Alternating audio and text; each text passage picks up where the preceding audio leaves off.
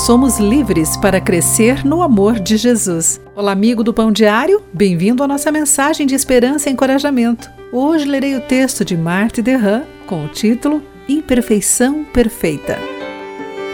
Um colega, vendo o perfeccionismo me levar à procrastinação, aconselhou-me: não deixe a perfeição ser inimiga do bem. A busca pela perfeição pode evitar os riscos necessários ao crescimento. Aceitar que meu trabalho será sempre imperfeito me daria liberdade para continuar a crescer. Paulo deu uma razão mais profunda para deixar de lado os nossos próprios esforços de aperfeiçoamento. Pode cegar nossa necessidade de Cristo. Após anos tentando seguir perfeitamente a lei de Deus, o encontro com Jesus mudou tudo, conforme lemos em Gálatas 1, versículos de 11 a 16. Paulo entendeu que se os seus esforços fossem suficientes para justificá-lo perante Deus, Cristo teria morrido em vão.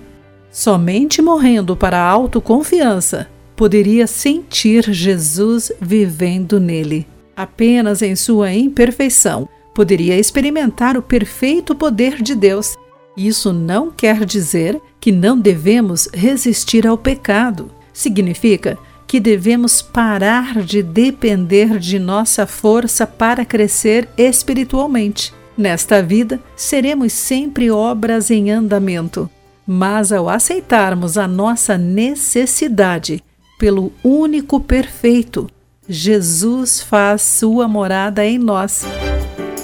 Enraizados nele, somos livres para crescer cada vez mais no amor que é grande demais para ser inteiramente compreendido.